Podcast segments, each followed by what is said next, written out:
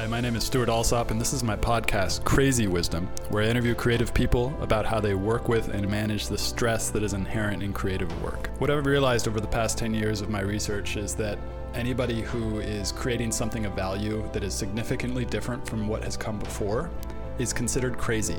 Most of us have a fear, an ingrained fear of going crazy. Uh, so, what I'm saying is grab onto that fear, realize that it's there, and just go with it because the problems we're going to be facing over the next 20 years require crazy people in order to solve them.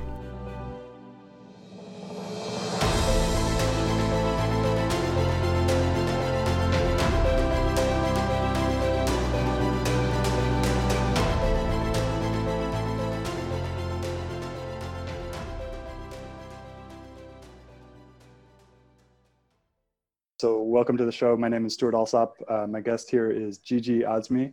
Uh, she's a transformational relationship coach uh, who started out working with some of the biggest consulting agencies in the world, for example, Accenture. Uh, and then she opened her own tech consultancy uh, and then has transitioned more into relationship coaching, uh, which is a huge source of, of stress for a lot of people. Their relationships are probably the biggest source of stress, one of the biggest sources of stress in their lives. Um, so can you talk more about that, like this this connection between stress in a in a relationship setting? Mm, yeah, sure, Stuart. I'd love to talk about stress in relationships. So yeah, people come to me because they're experiencing a lot of stress in their relationships, and um, what we're finding right now is that the stress in the relationship has mostly to do with what happened in that person's childhood. And so I'll hear a lot of, um, oh, chemistry is everything. You just need to find the right person with the right chemistry, or you need to find a person with the right values that are similar to yours, or you need to find the, the person who has similar interests. And what I'm finding right now is that that's all said and good, but that's all said and good for seriously healthy people. And most of us, I would say 90% of us, have experienced a lot of trauma throughout our life. And we don't understand trauma correctly. So you'll hear people saying, it just blows my mind. So, for example, I'll talk to someone and be like, you know, what happened in your childhood and they'll say nothing my childhood was great and then i'll find out that their dad died when they were five. And it's like there's no way that your dad dies at five that you don't have a story somewhere where love isn't safe right? Or someone who has a parent who's been severely depressed or someone who has a parent that's a workaholic or someone who has a parent that was in an abusive relationship right? Or um, you know that just has a parent that maybe uh, you know, just didn't know how to connect with them the way that they needed it. Most of our parents didn't know how to connect with us in a meaningful way, the way that we truly needed it. And we bring all of that stress that we experienced as children into our relationships. And um, so that brings up two things to me. The um, the first is this kind of image, because you just said that 90% of people have pretty intense trauma uh, and they don't really recognize it.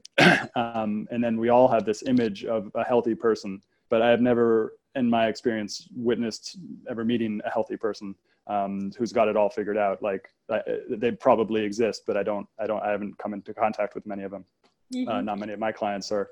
Uh, and and and then the other thing that you um, mentioned is one of the hardest things that I've found in terms of working in this in this in this self-care field is that most people in order if they recognize that they needed self-care uh, then um, it, most people don't recognize it and that creates a huge barrier to doing any sorts of sales because they're like oh that's really great that what you do but um, yeah no i don't have any problems but then obviously everybody has problems uh, yeah so um, does that what, what do you think about that mm-hmm. okay th- those those are all good things so but the last one though, you said something like everyone has problems. What what did you mean? Like there. Mm. So just that uh, a lot of people uh, have um, issues in their life and issues that happen in their past, uh, and that they are uh, disassociated from those issues because that's one of the ways that, that the trauma works is we get disassociated from the trauma. Uh, and so then that's one of the biggest challenges that I've found is that uh, selling healing services is that uh, people don't uh, in order that they disassociate from that thing that they need healing from and that's one of the biggest thing but being disassociated means that they don't realize that they need that they they could use help in order to pass through the trauma. Yes. Excellent. I got it now and i'm, I'm mm writing i'm writing down a little bit so i don't forget everything you're asking me. So one of the first things you're asking me is you've never met this person of health yeah you're right there is no person of like it's just like a hundred there's a hundred percent healthy mm person mm but the way that i could describe it to you is this stuart is there are three babies in a room. Okay? And there are three mothers of those babies in a room. Hmm. One mother, as that baby was growing up, at, and I'm t- not even growing up yet, it, say this, this child is around six months old. And this is a hmm. study, this is a real study that's been done. Hmm. And so these three babies are in a room with their three mothers, and the mother who when her child had anything at all going on, she was so attentive. And I'm doing this like just right here, just like pick up if, if the baby smiles, she smiles. If the baby cries, she goes, "Oh, what's going?" Like she, you know, she furrows and and mm-hmm. she's mirroring, constantly mirroring what's going on inside of that child. Mm-hmm. When that mother walks out of the room and leaves the child, the child looks visibly distressed. This child starts to cry. And then the child eventually stops crying and is able to play on their own.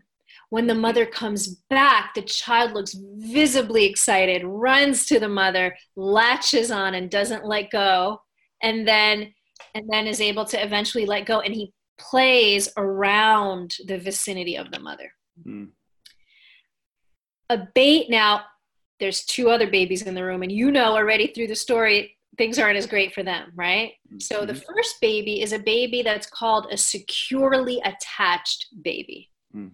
and when that baby grows up into an adult they're able to form secure attachments with people mm. because love was consistent it was mm. just constant okay mm. um and so when they form relationships with people, there's two things. One, they're able to truly give in a mm. meaningful way, and they're truly able to receive in a meaningful way. Mm. And two, they get out of crappy relationships immediately mm. because love and nurturing and warmth has been so consistent for them that when it's not there, it's so clear something's wrong here. This is not right. Uh, and they have that sense of kind of uh, they never have that intuition blocked in their lower belly that tells them when something is wrong basically yeah. that's so that's exactly what i teach my clients is mm. if you didn't have that type of consistency your compass is broken mm. Mm. and so when you walk into a room of 10 healthy people and 10 unhealthy people, you're going to be attracted to the unhealthy people mm. because you've been wired to think that love is not consistent. And when love isn't consistent, that's what love feels like. Mm. Mm. And so this is all subconscious. We're not consciously, you know, like super smart people. I, am oh well, now that I know, I won't do that. It's like that doesn't work like that. Yeah unless you have the experiences that are painful enough that they they that they uh, you and don't go back and touch that fire. Yeah and yeah. the healing. I've had extremely painful relationships and i've done it all over again mm-hmm. because healing taking that layer out wasn't there. Mm-hmm. so second baby. Second baby mother was there. She was consistent but not every single time. So she was consistent 10 times out of the day and that one time she wasn't. She got pissed off she had just had too much. She burned out and she got like, stop crying, stop mm. it, you know? Mm-hmm. And, or, you know, the baby came up to her and tried to get some attention. She was like, stop, I'm cooking right now.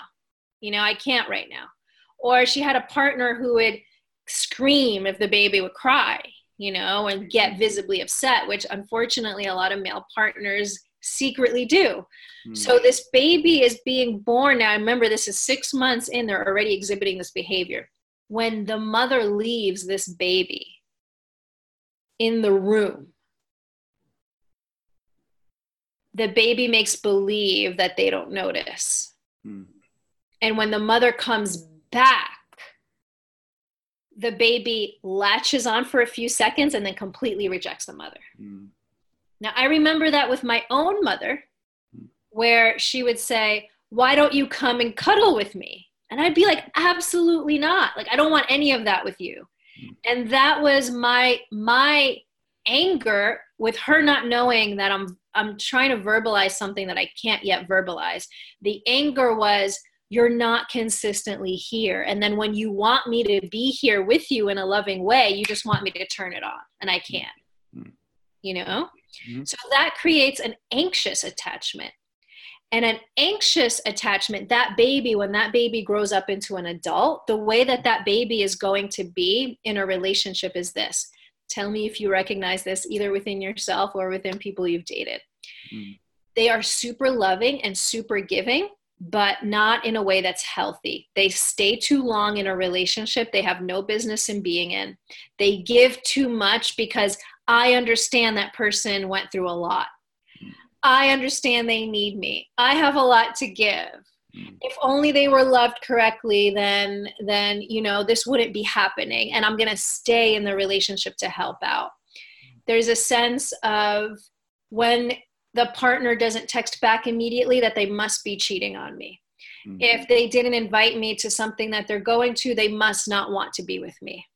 Mm-hmm. And so that creates an anxiety. Anxious attachment is just like this relationship where this person is so loving, but at the same time, so anxious all the time.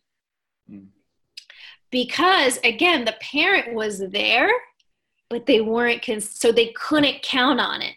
Mm-hmm. And that feeling of like I love you, but I don't know if I could count on you keeps showing up. Mm. Does that does that ring any any bells? uh, I mean, I, have definitely seen it in, in, other people. It hasn't shown up in my relationship, but I'm I'm imagining I'm the other one. But uh, uh, which I, uh, which go ahead and uh, explain the, the um, yeah the third one yeah. Okay, the third. Ooh, the third breaks my heart. Mm. So the third baby um, you know, when we said the anxious might have had a workaholic or, or an alcoholic or or someone who was there but not really there, the, the avoidant, it's even worse. It's like mm. truly there was a drug problem. Truly that parent wasn't there. Truly the workaholic was just like you just couldn't connect, you know, mm. or just uh, severe mental illness or complete, you know, just cultural differences, you know Mm-hmm. and just not being able to meet at all, or a divorce, classic, right? Complete disappearance, feeling of abandonment and rejection. So, the avoidant baby, here's the heartbreaking thing it breaks my heart. The baby is in the room, the mother is in the room, the mother leaves the room. The baby has no reaction. Mm. None. Like mm. nothing happened. The mother comes back, no reaction like she never came back. Here's the crazy thing, Stu. They put an electrode, right? It measures the heart rate on the secure baby, the anxious baby, and the avoidant baby. Mm. The baby with the most violent heartbeat was the avoidant baby. Mm. Stu, let me just let me just remind you of what I just said. This is a six month old child, mm. not a six year old, mm. a six month old child that has been able to make believe that they don't care that the caregiver came or left. And then their heartbeat was the most crazy beating, scared, fight or flight out of all the other babies. Mm. And yet they were able to make believe that they didn't care it's i mean it's it's like it taps into our evolution it's really deep stuff that, that yeah um yeah it's and it's, so, mm-hmm. and yeah. so then the avoidant you know the dance is the anxious one the one who's like are you really there are you really there inevitably constantly gets attracted mm.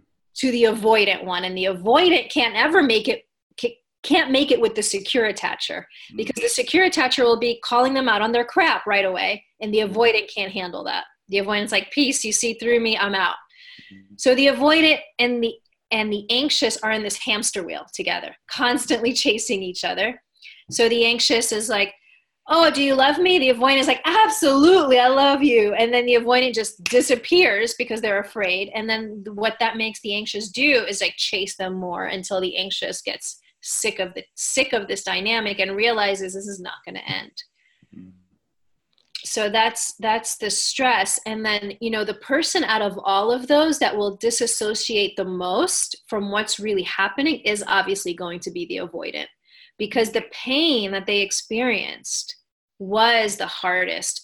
Their motivation to change ends up being the lowest because intimacy is safe for the secure attacher. Intimacy is safe for the anxious attacher if they're reassured that the love is constantly going to be there. Mm. Intimacy is not safe for the avoidant attacher. So, to get the avoidant one to actually show up to therapy and to show up to do the work, yeah, they're going to say, I'm perfectly fine. I am a workaholic because, you know, I need to get the next round of funding. Mm. I, you know, I, yeah, I don't have the time to be with you emotionally. Why can't you just take care of yourself? Mm. So, do they have any data on what percentages i think i actually read it in the body keep score but but uh, is there any percentage in in terms of what percentages of the population are in these different yeah yeah but i don't believe them the the, mm-hmm. the percentage that's been given is that 50% are secure 25% are avoidant and 25% are anxious okay. but I, yeah, it feels to me like 25% are secure and there's like a you know a, a mixture a of the 40 yeah yeah mm-hmm. Mm-hmm. Interesting. Um, and so, what does a secure relationship look like? Uh, it's a relationship between two secure people or secure attachment. Yeah, I would say what the secure attachers can do better than the avoidant and the anxious is that they can give you the, the complete space to take your space mm. without becoming freaked out. Mm-hmm. And they can fully allow you to be who you are without that becoming um, something that is troubling them, that is like making them insecure. Mm. Interesting. Um, the secure attacher will be able to understand how much to give without overgiving. So the avoidant one will be like, what do you mean you need to give me i need to give you this much figure it out on your own like why do you need so much because they were never given anything they needed mm. we can't give what we never got and then the anxious will overgive in the hopes of then you know that i love you right then you love me because i've given you so much. Um, and so the secure attacher has a healthy understanding of how much to give who to give to and when. Hmm. Which is it's distorted in the other ones. Mm-hmm. Um, and so let's switch from stress to creativity and maybe talk about examples in your own life or examples of, of maybe your clients um, of, of in what ways a healthy, stable relationship uh, can kind of help people both manage stress and then be more creative. Okay. Manage stress and be more creative. These are great questions.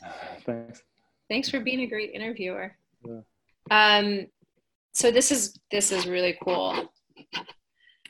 Wow. Okay, so now say we we say most of us have this attachment stuff going on, right? Mm-hmm and say that we have a partner that understands this dynamic. They understand their own attachment, they understand yours. So I'll give you an example. My partner and I, uh, when we met, uh, I had the book attached by Levine, and and I said, you know, he saw it, and I said to him, "Hey, I'm reading this book. You know, do you know what your attachment style is?" And he's like, "I don't know what that is." I was like, "Okay, let me explain it to you." And I explained to him the three attachment styles. Bless his heart he was okay with being absolutely vulnerable with me. And he was like, I'm anxious. Oh my God, that's me. I'm, I'm the anxious attacher. And I said, Me too. I'm an anxious attacher too. And so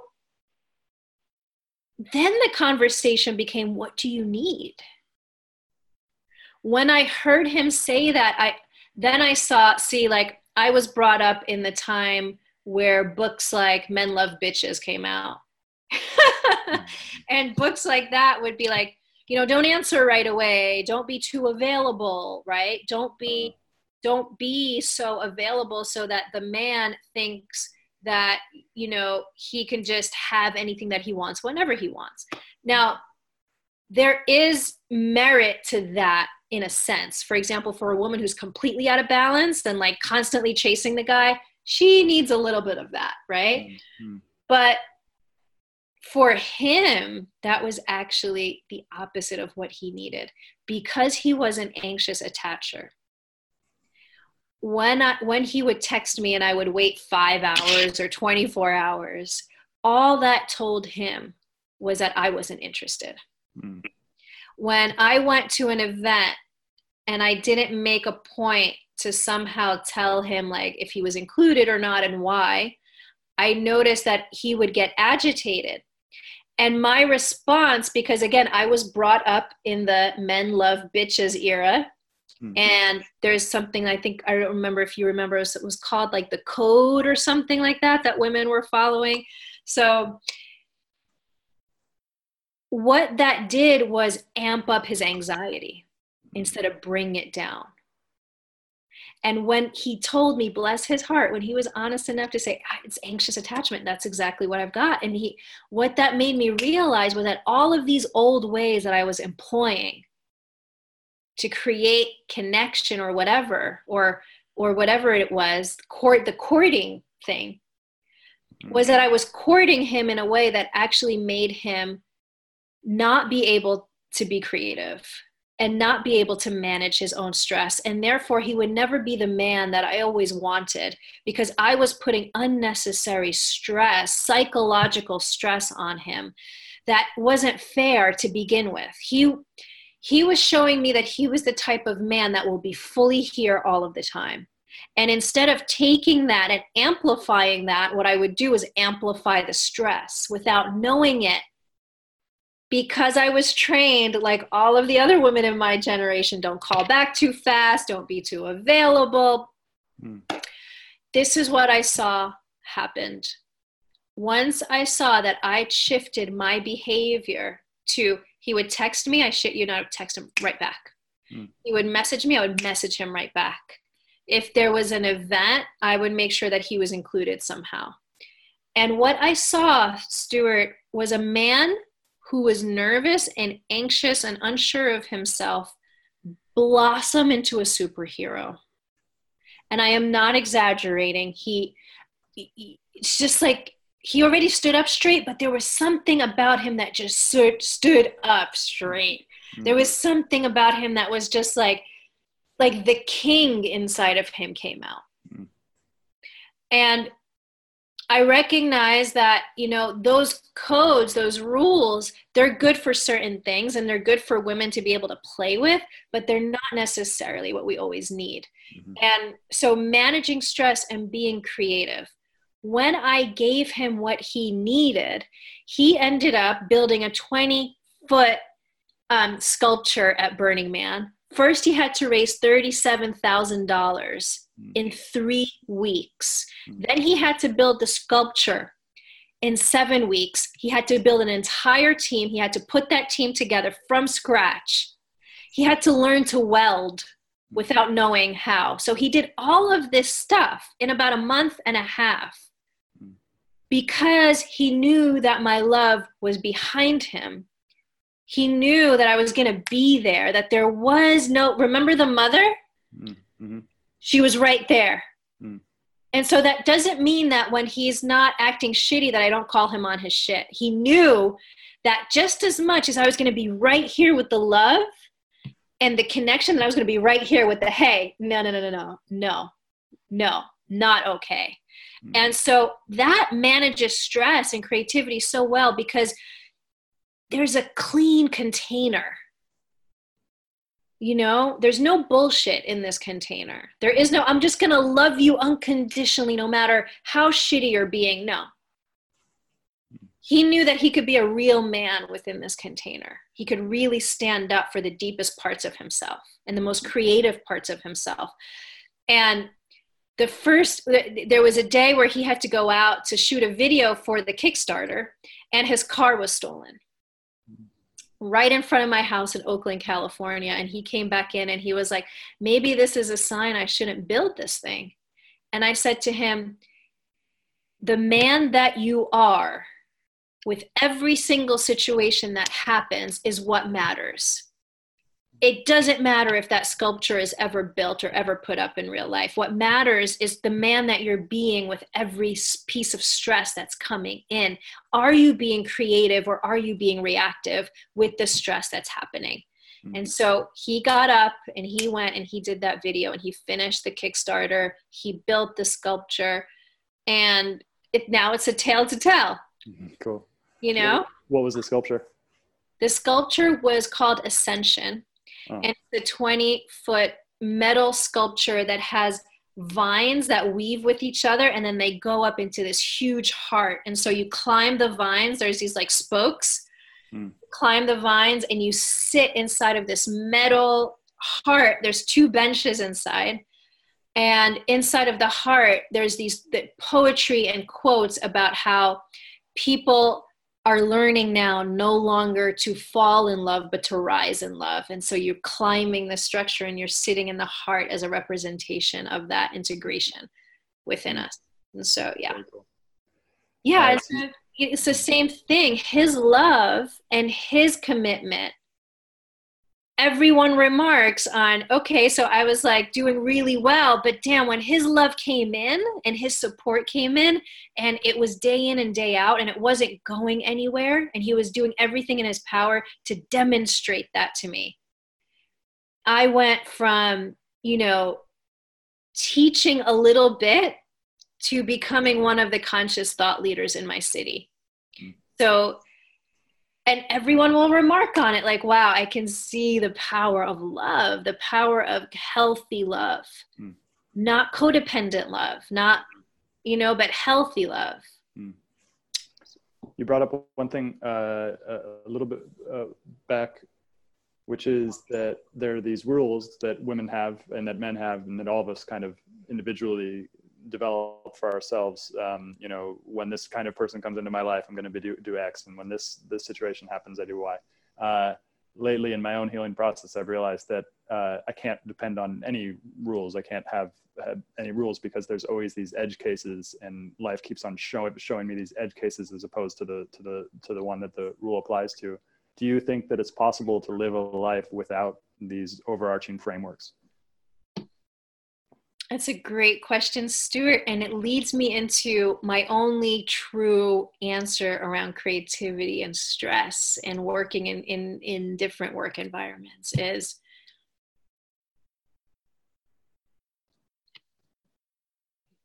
true creativity comes out of nowhere. Where is nowhere? Can we find nowhere? Most of us will say no because we don't know the truth but the truth is, for anyone who's studied a little bit of meditation or done any mindfulness practice at all, there is a space that I don't know how to describe, but it is a space of nowhere. It is a space of nothing, of no thing. And you tap into that space. And when you tap into that space, you are able to do something called an inquiry. And an inquiry is something as simple as what would be in service right now? And because you've meditated before, you've done a mindfulness practice before, you are hopefully, and if you're not, something I can teach very easily is listening for the answer. And when you listen for, for the answer, that answer is coming out of where? Out of nowhere. This magical, mystical nowhere but it always happens to be the best creative answer that we can ever get. Mm-hmm. and oftentimes when i when i go through go through that process i have a it's never it's very rarely an intellectual answer that says you need to go do this. It's like a feeling in my belly or feeling in my heart. It will always be the opposite answer of what your mind thought was the right answer. And that is what blew my mind and blows the mind of my students is when they check in they go I could have never come up with that on my own. And actually, that's freaking brilliant, but will it work? And it's like, try it out. And they come back and they're like, mm-hmm. I would have never, ever thought of that. And so it does take someone with courage to let go of the normal way we've been taught to mentally do things in a linear fashion be able to drop down into a part of themselves that's that is quieter and ask for an answer and trust the answer which is hard that mm. comes not from here but it's just experimentation so i tell people try with the small things ring ring hey gigi do you want to go to that event without that person knowing on the phone, I'm like, what would truly be in service right now? And the answer is don't go to the event. And I don't go to the event. And then ring, ring, someone knocks on my door that never told me they were coming over. And it ends up being the most incredible creative meeting that I could have had that night. Mm-hmm. Or ring, ring, do you want to go? I don't want to go, but everything inside me says, you better go and I go and I meet the perfect person to further whatever, or, I'm able to give them a piece of the puzzle that helps, mm. you know, furthers them. Mm. So right now, I know this is very advanced what I'm saying, but this is also the leading edge of where we're all going. Mm. We're going into the leading edge of being able to tap into the place where the universe, where the way Thomas Hübl puts it, years ago, he says, I'm logging into the cosmic internet. Hmm. That sounds super woo woo. And I get it. But what if it's true? What if there's a space where all artists, all musicians, all, all theorists, all philosophers, all athletes, the zone, hmm. go to where things just stream in? The athlete knows the right corner of the field to run to. They know the right person to dodge. They get the ball. They make the run. How did you do it? I don't know, says the athlete. Hmm. I just tapped into the zone.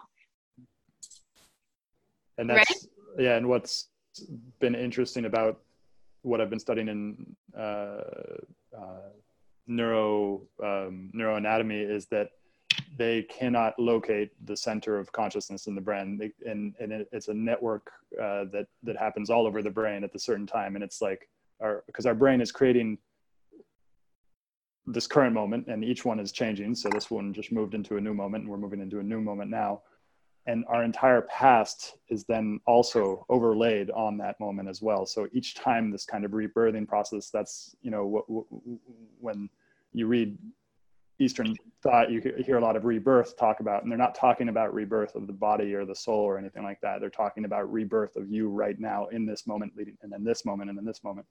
Um, so we can't really we can't really locate consciousness or even a single thought. A thought happens in a, in a network, and then what what how do you measure the fact that you bringing up this attachment style has now changed my own neurons? So it's like not only is there no way to locate consciousness in my brain, but how do I differentiate between the ideas that you just gave me and the ideas that where you just got those and where did those come from? They came from this place, this this this uh, uh, this nothingness, emptiness, or fullness. Um. Mm-hmm. I love I love talking about this stuff. This is this yeah. is like the. yeah, I could nerd out all day on this. Yeah, yeah. I, yeah I'm glad we were able to find common ground because at first. I was I don't really know. so can I depend on the rules? If I want the worst uh, outcome possible, I will depend on the rules. Mm.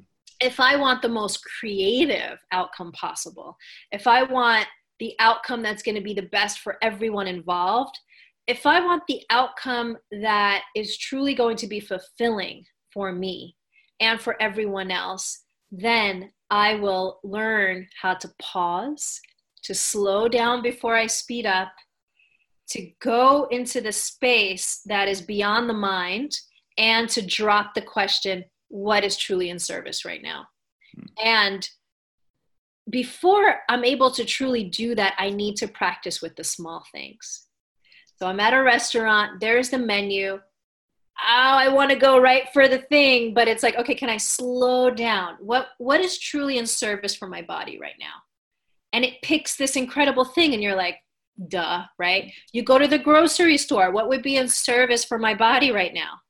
Doop, doop, doop, doop, doop. So if you're going to wait, and I want everyone to hear this part, if you're going to wait for the big thing, that big moment at work where you need to be the most creative, that big moment with your relationship where you you don't need to be reactive, it's not going to work because you waited too long. You waited until the trigger was at a 10 and your nervous system can't calm itself down. So you've got to be able to work with your nervous system with the small things so that when 10 comes, you've practiced long enough, right?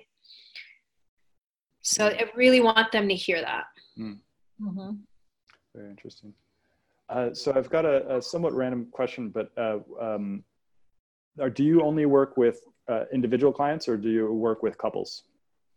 I work. I, I work also in corporate environments. So I work okay. with teams. I work with groups. Mm-hmm. Um, I work with couples. I work with singles. I work with straight people, with gay oh. people. Oh. Yeah, the whole thing. And then, in, um, uh, in in terms of singles that you've that you've uh, come across, how has online dating, particularly the Tinder and these types of things, changed the level of stress for both men and women um, uh, that you've seen in your practice? Mm-hmm. I think when people get to my practice, they've had enough.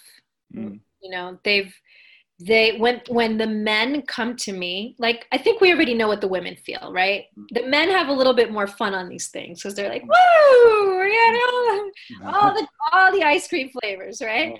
So but when the men are coming to me they're coming to me not saying i'm on tinder how do i get the most dates? They're coming to me saying i'm tired.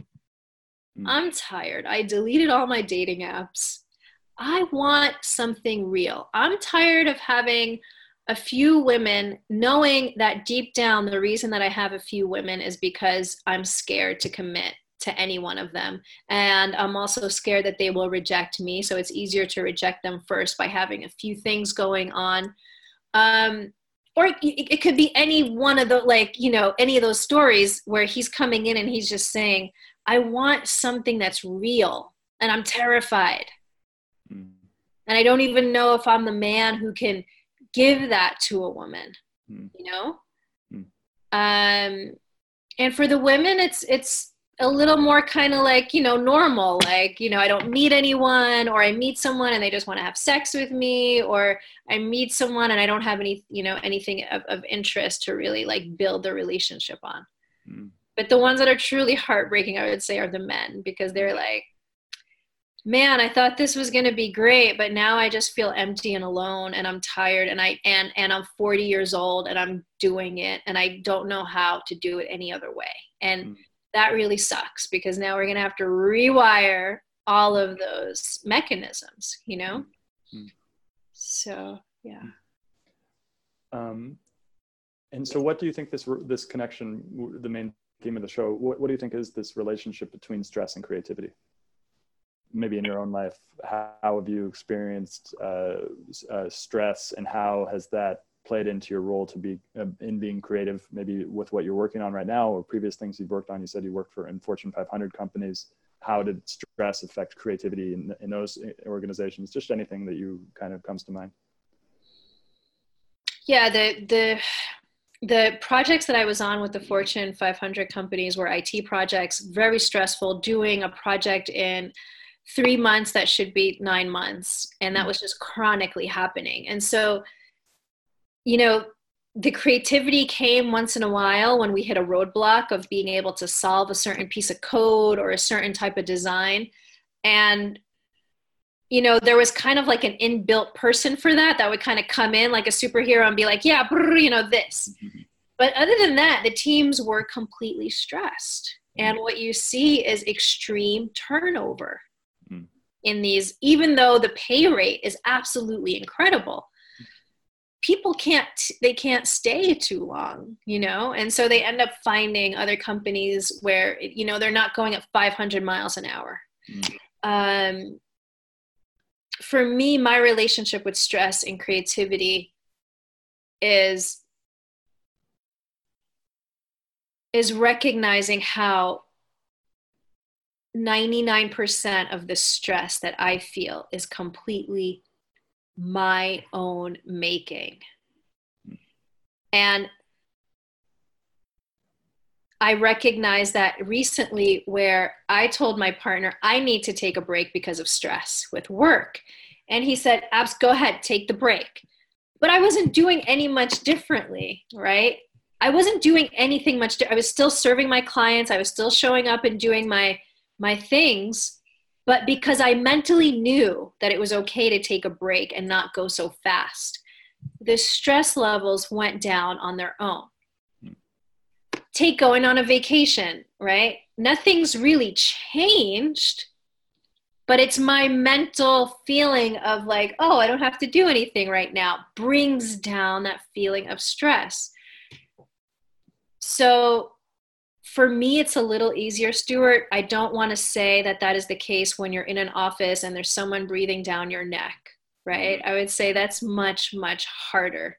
Mm. But still, at the same time, what part of that are we creating mm. on our own? Mm. And we don't really realize how much we're creating it until we're out of the situation most of the time.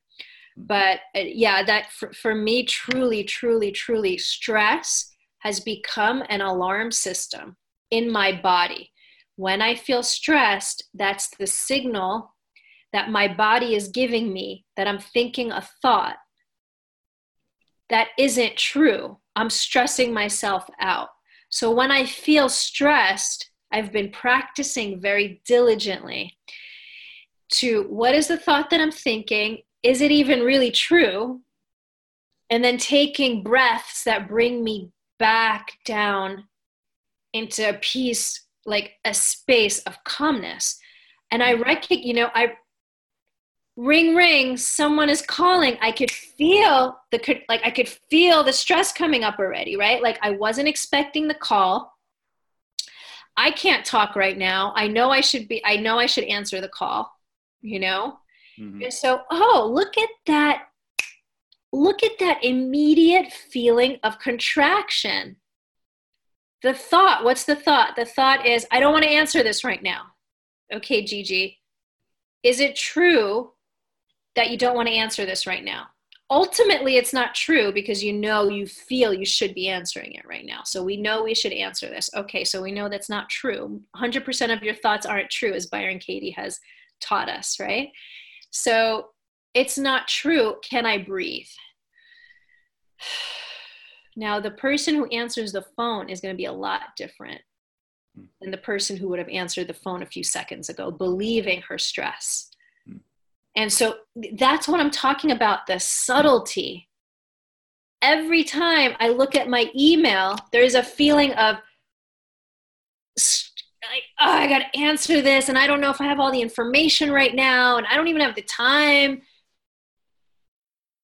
why did I just do that? What was that immediate response to, of stress? Monday rolls around. Open your eyes, contraction. Why? All you did was open your eyes to a start of a new day like any other day. Mm-hmm. So for me, it's just been the work that most people don't want to do, which is being with what is arising inside of myself and knowing that those everything that comes up inside of me is not necessarily me. Just like things come thoughts come out of nowhere feelings come out of nowhere. I am not that thought but i have the power to observe the thought and ask myself do i want to give this any more energy or not? Yeah.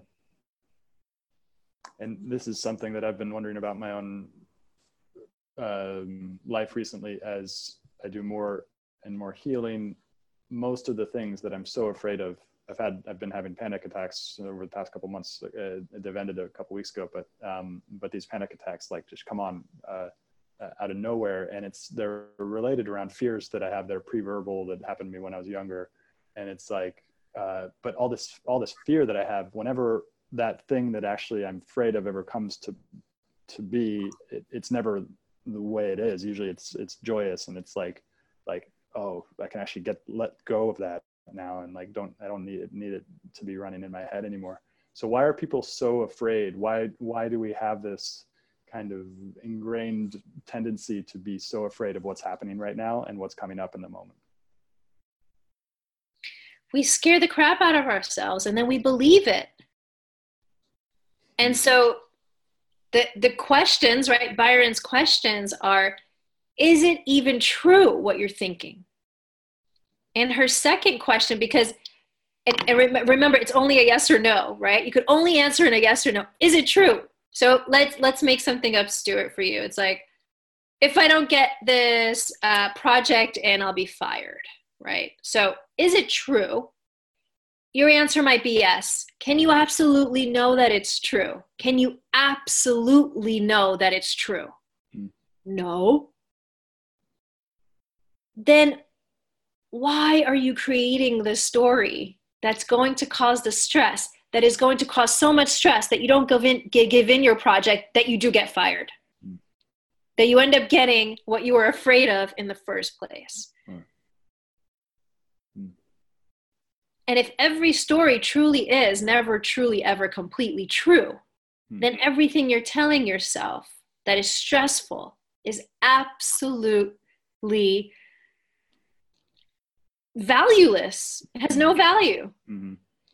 Yeah, and it's uh, this is something I've been working with with my teacher. Is essentially the the we a lot of people play on the plane of competition, uh, and then uh, and that's the way that the kind of society's run for the last couple hundred years. Is, and I don't think there's anything inherently wrong with competition. I love games. I love competition, but then when you're only playing in that level, you see somebody else winning as you losing uh, but the, that's not true.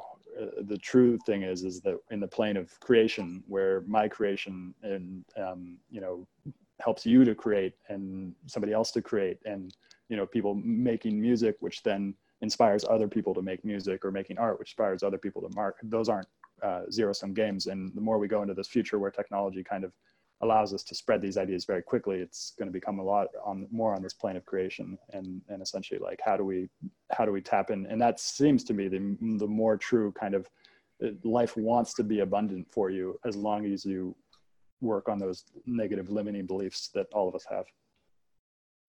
Yeah. Yes. So, like I was saying, what I do and what the teachers do and what the masters do is what most people aren't willing to do, which is I'm, I'm listening to what's going on in here. Hmm. And I'm not saying that what's going on in here is who I am. It's just what's going on in here. If I'm able to observe it, then I am not it. Mm-hmm. Okay? So if I can slow down enough with this thing in here and be the parent instead of letting this be the parent, I reparent myself. Mm-hmm. So when the thought comes, if someone is win- winning, then I'm losing is that true, sweetheart? Can I absolutely know that it's true? No. How do I react when I think the thought, if that person is winning, then I must be losing? Well, I feel like hurting them. I feel like self, you know, sabotaging them. I feel like I'm a loser. I feel like I'm not worthy. Who would I be without that thought? I would actually have enough energy that I'm putting out there on this person. Mm. I would have the energy to start winning, whatever that means for me. I'd be taking back everything that I'm draining literally by the gallon every second by focusing on someone else, mm-hmm. by bringing that life force back to myself. And here's what I know when someone is winning, I am grateful because that is the universe showing me that winning is possible. And if winning is possible over there, then winning is possible over here. If an incredible conscious relationship is possible over there, then it would be a disservice to me, my soul, my spirit, and my future for me to be jealous of this person because that's going to stop the abundance from coming here. When I see this beauty and this success over here, can I bless it? can I say, amazing, I'm so happy from you. I don't even have to say this to the person, but from the bottom of my heart, can I project this blessing of i am so thankful you received this because through you receiving this i know that i can receive. Hmm. but as you know it's it happens completely opposite in our culture. That person who's successful gets badly talked about you know they get people want to bring them down they spread rumors. And if that person is smart enough they'll just keep on going because that's humanity that's how humanity is going to be. Mm. There's no way we're going to stop this mess from happening. But who do I, again, who do I choose to be in the face of that? Mm. That's creativity. Is tapping, being able to be quiet enough inside of myself to tap into the space where creativity springs out of nowhere and be able to literally ask it, What would you want me to do right now? To me, that's what true creativity is. That's really beautiful. Uh, so we got a couple minutes left. Is there one book, article, idea, concept, thought that you've had in the last month that has been really helpful for your ability to either manage stress or to be more creative that you can share with our listeners? I'm listening to a book on Audible right now, mm. and it is by an FBI interrogator negoti- no negotiator. He's able to negotiate these really big like terrorist holds ups and stuff and he's able to get exactly what the FBI needs without giving them anything that they need you know? And what happens with um, the person that he's negotiating with they end up calling him later on and going i really like you. I would i would do this again with you. Can you believe that? So i was like you know this this is a person i want to learn from. Yeah, because like so for me one of the hardest things for me is how i have so much to give. I have so mm. much to give as you could probably tell right?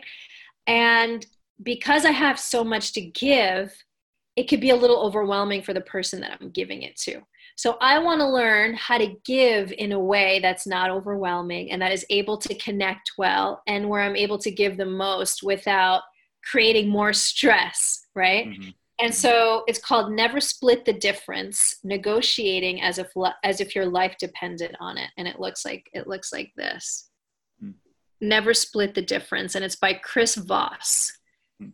Chris V O S S. And um, yeah, he's like, you know, if, if if you can get the person to say that's it, yep, that's it.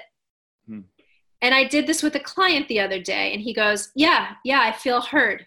And I was like, that's that's all it is. Mm-hmm. all it is is you know creativity in that sense if we talked about creativity isn't getting the person to say yes but it's getting the person to feel so understood and so met that they have nothing else to say to you but yes mm. and that is empathy and vulnerability being taught by an fbi negotiator mm-hmm.